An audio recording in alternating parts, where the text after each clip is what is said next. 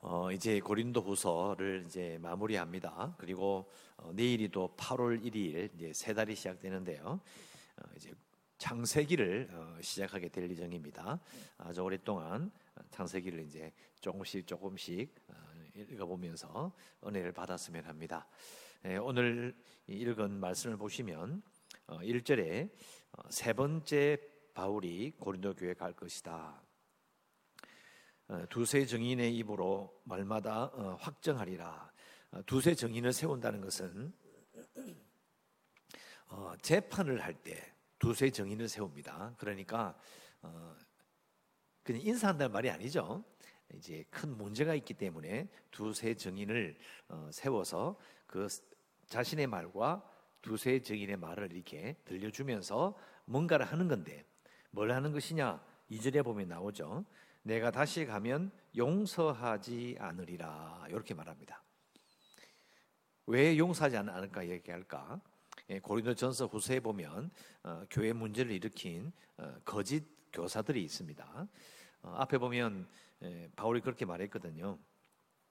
사탄의 일꾼이다. 그리스도의 사도를 가장한 자들이다. 이런 식으로 아주 강하게 말할 정도로 문제를 일으킨 유대계 그리스도인들이 있었습니다. 심지어는 지극히 큰 사도, 자기들이 거물급 사도라고까지 말을 하면서 교회를 어지럽힌 자들이 어, 있었기 때문입니다. 그래서 3절에 보면 이는 그리스도께서 내 안에서 말씀하신 증거를 너희가 구함이니 요 말 때문에 요 말을 왜 하느냐면 이제 용서하지 않, 하지 않을 것이라고 말하는 그 사람들이 무슨 말을 했느냐 항상 말하는 게 뭐냐 아 계시를 들었다 이거예요. 예수님께서 내게 말씀하셨다 이거예요. 그래서 지금 예수님께서 우리에게 말씀하시는데 뭐 이렇게 이렇게 말씀하셨다. 이런 이야기를 계속 한 거예요. 그래서 바울이 이 말을 하는 거예요. 그리스도께서 내 안에서 말씀하실 증거를 너희가 구함이니. 그러니까 그런 고집 교사들이 계속 그런 이야기를 하니까 바울은 너희들에게 뭐라고 말하더냐? 예수님께서 그 속에서 말씀하시는 그런 계시를 너에게 말씀하더냐? 그런 말 자주 안 하던데, 어 이상한데. 그러니까 이제 바울에게 그 증거를 요구한 거예요. 이게 다른 말로 이야기하면 뭐 추천서가 될 수도 있고, 하여튼 이게 어, 거짓 교사들, 그리스도의 사도를 가장한 자들, 속이는 일꾼, 뭐 사탄의 일꾼까지 표현한 이 사람들은 이 바울이 그 교회를 비운 사이에 그 교회 들어와 보니까 골드 교회가 개척한 사람이 바울인 거예요. 그러니까 유대계 그리스도인들은 바울이 누구지를 아는 거예요. 그러니까 바울이 없는 사이에 속된 말로 자기 교회로 만들려고 했던 거예요. 바울이 개척한 걸 알고 있는데 너무 대단한 사람인 거죠. 유명한 자인 거예요. 당연히 알죠. 가말리 문화에 있었고 알아요. 그러니까 바울이 없는 틈을 타서 자기들이 계시를 받았다. 주님께서 어제 내게 말씀하셨다. 뭐 기도하는데 예수님께서 그 영으로 내게 이렇게 말씀하셨다. 이런 별별 이야기를 다 한 거예요. 그러면서 앞에 나왔던 말처럼 뭐 이렇게 멋진 말을 하지 않고 들었을 때 멋진 수사와 말솜씨를 자랑하지 않고 또 생긴 모양을 봐라. 생긴 좀 뭔가 좀 세련되지 않지 않느냐? 또 아니면 왜 너희들에게 사례비를 안 받냐? 마게도냐 교회에서는 사례비를 받았는데 좀 안 받지. 그러니까 어, 바울은 너희들을 사랑하는 게 아니야. 다 거짓말이야. 이런 식으로 별별 말을 다 한 거죠. 교회를 완전히 어지럽힌 겁니다. 그래서 이렇게 강하게 말하는 거예요. 내가 가면 용서하지 않을 것이다. 그러면서 3절에 이제 그는 예수님께서 너에게 대하여 약하지 않고 도리어 너희 안에서 강하시리라. 앞에 바울이 그 말을 했잖아요. 자기가 약할 때 예수님께서 그 능력이 온전하여진다. 그래서 내가 그리스도를 위하여 약해지는 고난을 당하는 것을 나는 두려워하지 않는다. 왜? 예수님께서 강해지게 드러나기 때문에 오히려 그때의 내가 또 강해진다고 말했기 때문이죠. 그래서 그 말을 하는 거고요. 사절에 보면 그리스도께서 약하심으로 십자가에 못 박히셨으니 그러나 하나님의 능력으로 살아 계시니 우리도 그 안에서 약하나 너희에게 대하여 하나님의 능력으로 그와 함께 살리라. 그래서 예수님께서 자기 속에서 말씀하신 증거를 이렇게 표현하는 거예요. 우리 모습을 봐라요. 우리 모습을. 뭐 어제 뭐 들었다. 주께서 내게 내게 말씀하셔서 이런 표현을 보지 말고 자기들을 보겠다. 내 말과 나의 행동을 보라는 거예요. 예수님께 약하시기 때문에 십자가에 못 박히셨고 그러면서 하나님의 능력으로 어, 살아계셨다. 그래서 우리도 그 안에서 약하다. 그러니까 왜 약하다고 이야기하냐면 하도 거짓 교사들이 별아별 소리를 닿기 때문에 이 말을 하는 거예요. 너무 약하다. 저게 무슨 사도냐? 출전서 받았냐? 생긴 걸 봐라, 말하는 걸 봐라, 막 계속 공격을 했거든요. 이제 앞에 나게 다 끌고 들어오니까 여기까지만 하겠습니다. 결론은 그거예요. 우리 모습을 봐라. 우리의 모습, 우리의 말과 행동이 바로 예수님과 똑같지 않느냐? 그것이 바로 그리스도 안에서 그께서 내 안에서 말씀하신 증거다. 자, 그러면서 5절에 그 잣대를 고린도 교인들에게 거꾸로 적용을 해요. 너희는 믿음 안에 있는가? 너희 자신을 시험해 봐라. 너희 자신을 확증해 봐라. 자신들 같은 모습인지 그리스도께서 그 속에 계시는지 그 증거를 내 봐라. 예수 그리스도께서 너희 안에 계신 줄 너희가 스스로 알지 못하느냐? 그렇지 않으면 너희는 버림받은 자다. 자, 버림받은 자라는 말이 되게 어조가 강한데요. 근데 사실은 5절에 그 앞에 보면 너희를 시험하라라고 되어 있죠. 마찬가지로 그렇지 않으면 너희는 시험에서 낙제한 것이다라는 번역이 맞아요. 시험해 보라 그랬잖아요. 예수 안에 있는가, 믿음 안에 있는가, 너희를 시험해 보라. 시험했는데 믿음만이 없어. 그러면 그 시험에 떨어진 거예요. 그걸 말하는 겁니다. 그러니까 그 기준은 다른 게 아니죠. 약할 때 그리스도의 능력이 나타나는지, 하나님의 능력이 나타나는지, 그걸 한번 생각해 봐라. 우리를 봐라. 예수님께서 우리 속에 계시기 때문에 우리가 너들을 볼때 약해 보이는 거다. 하지만 약하기 때문에 그래서 능력이 드러나는 거다. 너희들은 어떠냐? 너희 자신을 시험해 봐라. 그 믿음 안에 있는가 너희들 시험해 보라. 그게 아니면 너희들은 그 시험에 떨어진 거다. 예수님께서 어떤 마음을 가지고 계신지 그 앞에 마기도냐 교회와 이방인 교회를 쭉 이렇게 모아서 모금한 다음에 예루살렘 교회를 돕자고 하는 그 본문 사이에 그리스도의 마음을 이야기하죠. 어떤 마음을 이야기합니까? 예수님처럼 너희를 위하여 가난하게 되심은 그의 가난함으로 말미암아 너희를 부요하게 하려 하심이라. 이렇게 표현이죠. 그러니까 예수님께서 너희를 위하여 가난해 되신 것은 너희들을 부요하게 하려 하십니다. 그러니까 너희들도 예수님과 같은 마음을 가지고 예루살렘 교회를 돕기 위하여 돈을 내는 것. 그래서 가난해지는 것을 두려워하지 마라. 다 같은 말인 거예요. 너희들이 예수님과 똑같은 마음을 가지고 있는가? 그걸 시험해 봐라. 예, 결국 말하고 싶은 것은 바울 자신이 예수님의 마음을 가지고 일했다라는 거예요. 그러니까 거꾸로 뒤집어 이야기하면 거짓 교사를 판단하는 기준은 환상을 봤다, 계시를 봤다, 뭘 들었다 그게 아니고 예수님의 마음을 가지고 있느냐가 기준이라는 거예요. 이건 정말 중요합니다. 왜? 우리도 고린도 교인들처럼 능력을 보고 판단하기 쉽거든요. 기도 능력이 나타나고 만지면 막 낫고 또 말끝마다 하나님을 이야기하고 환상을 봤다 이야기하면 다들 좋아하죠. 아 대단하다. 아 대단하신 분이구나. 그게 인지상정인 거예요. 사람이란 다 그렇게 생각해 쉽다라는 거예요. 그런데 바울은 전혀 다른 기준을 이야기하는 거죠. 예수님과 같은 마음이냐? 약해지느냐? 약해짐으로 그리스도의 능력이 하나님의 능력이 나타나느냐?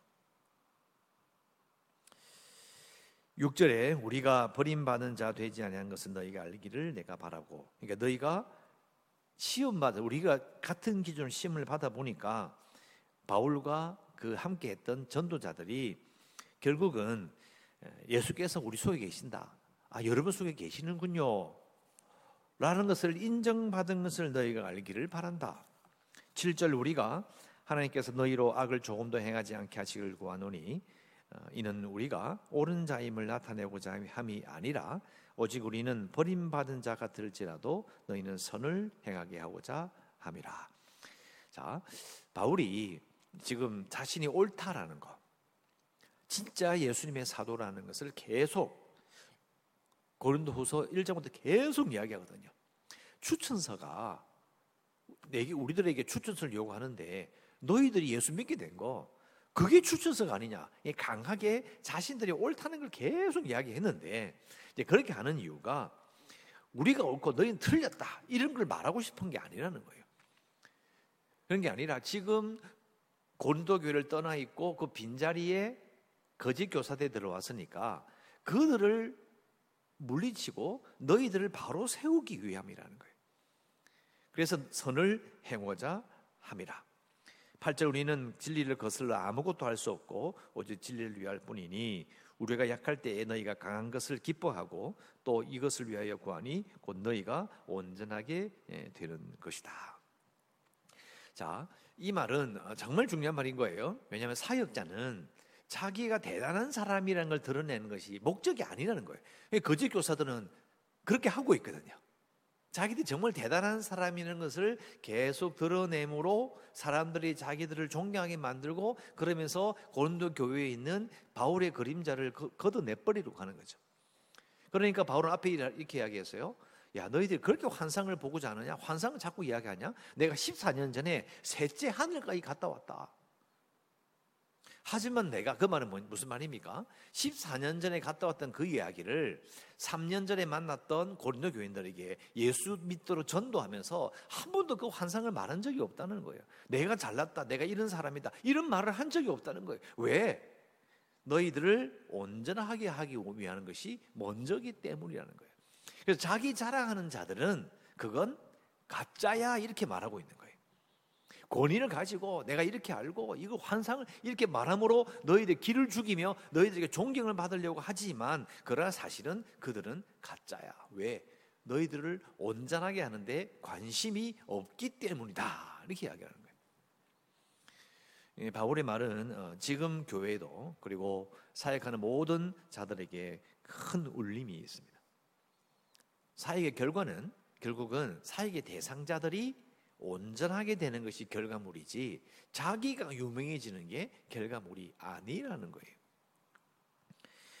10절 그러므로 내가 떠나 있을 때 이렇게 쓰는 것은 대면할 때에 주께서 너희를 넘어뜨리려 하지 않고 세우려 하여 내게 주신 그 권한을 따라 염하지 않게 하려 함이라.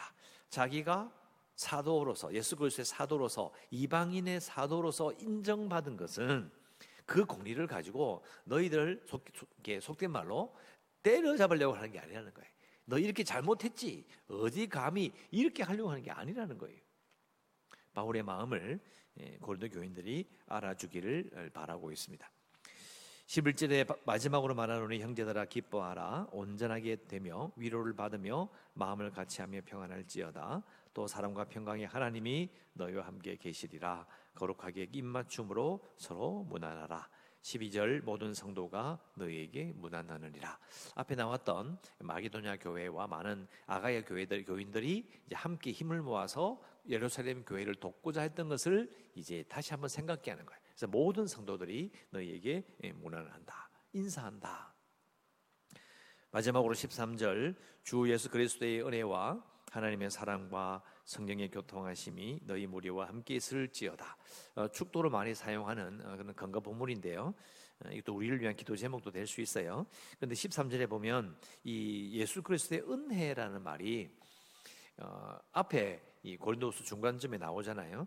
이 예루살렘 교회가 너무 힘드니까 이방인 교회가 헌금을 모아서 예루살렘 교회를 도우면 이방인 교회와 유대인 교회가 사실은 예수님으로 말미암아 하나가 된다라는 사상 초유의 한 번도 시도해 본 적이 없는 엄청난 일을 바울이 시작했다고 설명을 해요.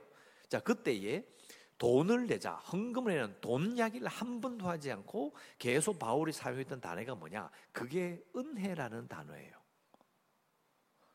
돈인데 돈이라고 써야 될 자리에 그걸 은혜라고 너희들의 은혜를 너희가 은혜를 받았으니까 은혜를 베풀라 뭐 이런 식으로 돈이라는 단어가 들어갈 자리에 전부 다 은혜라는 단어를 썼어요. 그러니까 여기 나오는 주 예수 그리스도의 은혜라는 말이 이제 고린도 교인들은 뭐라고 느끼겠어요? 자신들이 지금 후하게 베푸는 것을 연상하게 되는 거예요. 그러니까 예수 그리스도의 은혜란 말은 고린도 교회와 그리고 예루살렘 교회도 마찬가지고 전부 다 그리스도의 후함. 예수님이 돈을 주시는 건 아니니까 예수님께서 이제 후하게 은혜를 나눠 주시는 그 사랑이 그 풍성함이 너희들에도 있어서 다른 교회를 예루살렘 교회를 도와라. 라는 말로 알아듣게 되는 거예요. 그래서 풍성한 사랑. 그렇기 때문에 어떤 마음을 가지고 살아가야 될지를 알게 되는 거예요.